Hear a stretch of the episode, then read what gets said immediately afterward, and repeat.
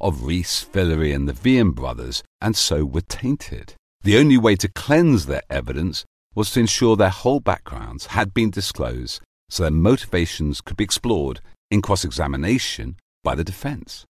Any unfairness and non disclosure by the Crown prosecution can be challenged as an abuse of process.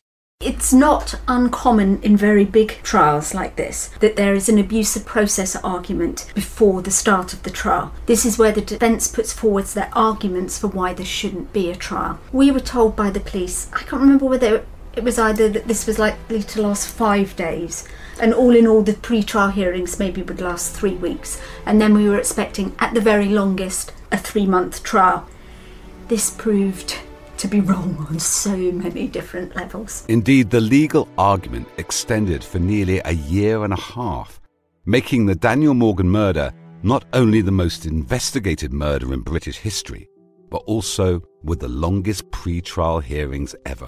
What the hearing was about was not anything to do with the murder itself. It was about whether there could be a fair trial. Alastair's partner Kirstine spent every day in court. There were whole hearings on each individual witnesses and whether they should be included or not. I would say the overall general theme of the defence was around disclosure, whether they had been given enough material. And there were days, weeks where the defence would be complaining they haven't been given this, that, or the other. And as a journalist, I was hugely sympathetic. I just said, well, just give them everything. You know, what is there to fear?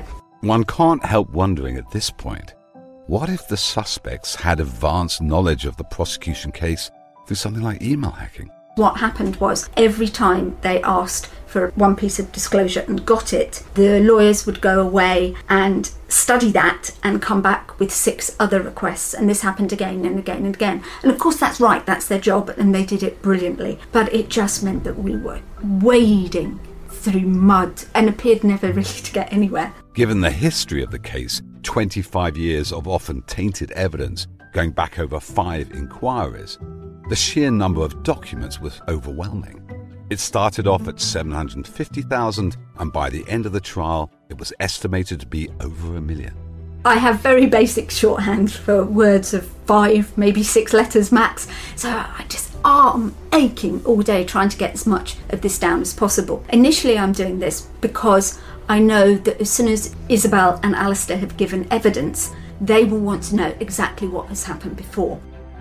It was horrible because I I had no idea what was going on in the court every day, and Kirstine would come back with a great sheaf of shorthand notes and spend the whole evening typing up these shorthand notes for Raju. And I was getting worried about the pressure that was being put on her. And I can remember she was sitting typing at the computer one evening, and I went up to give her a neck massage while she was typing because I knew that, you know, with all the shorthand and everything, that she was getting muscle pains and things like that. I started massaging her neck, and she said, Get away, get away, because she thought I was looking over her shoulder at the notes that she was typing up, you know.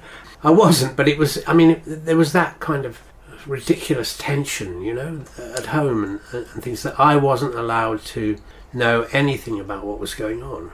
But as the case progresses, the reason I'm writing those notes changes because I'm sending my notes every night to Raju, looking for reassurance that this case is not going to collapse. The judge who was in charge of that criminal process, Mr. Justice Maddison, has to take a lot of responsibility for his failure to manage that process. Failure which allowed Jonathan Rees and his co defendants, through their lawyers, to hijack that prosecution completely. The first blow to the prosecution came in early 2010, with problems around the evidence about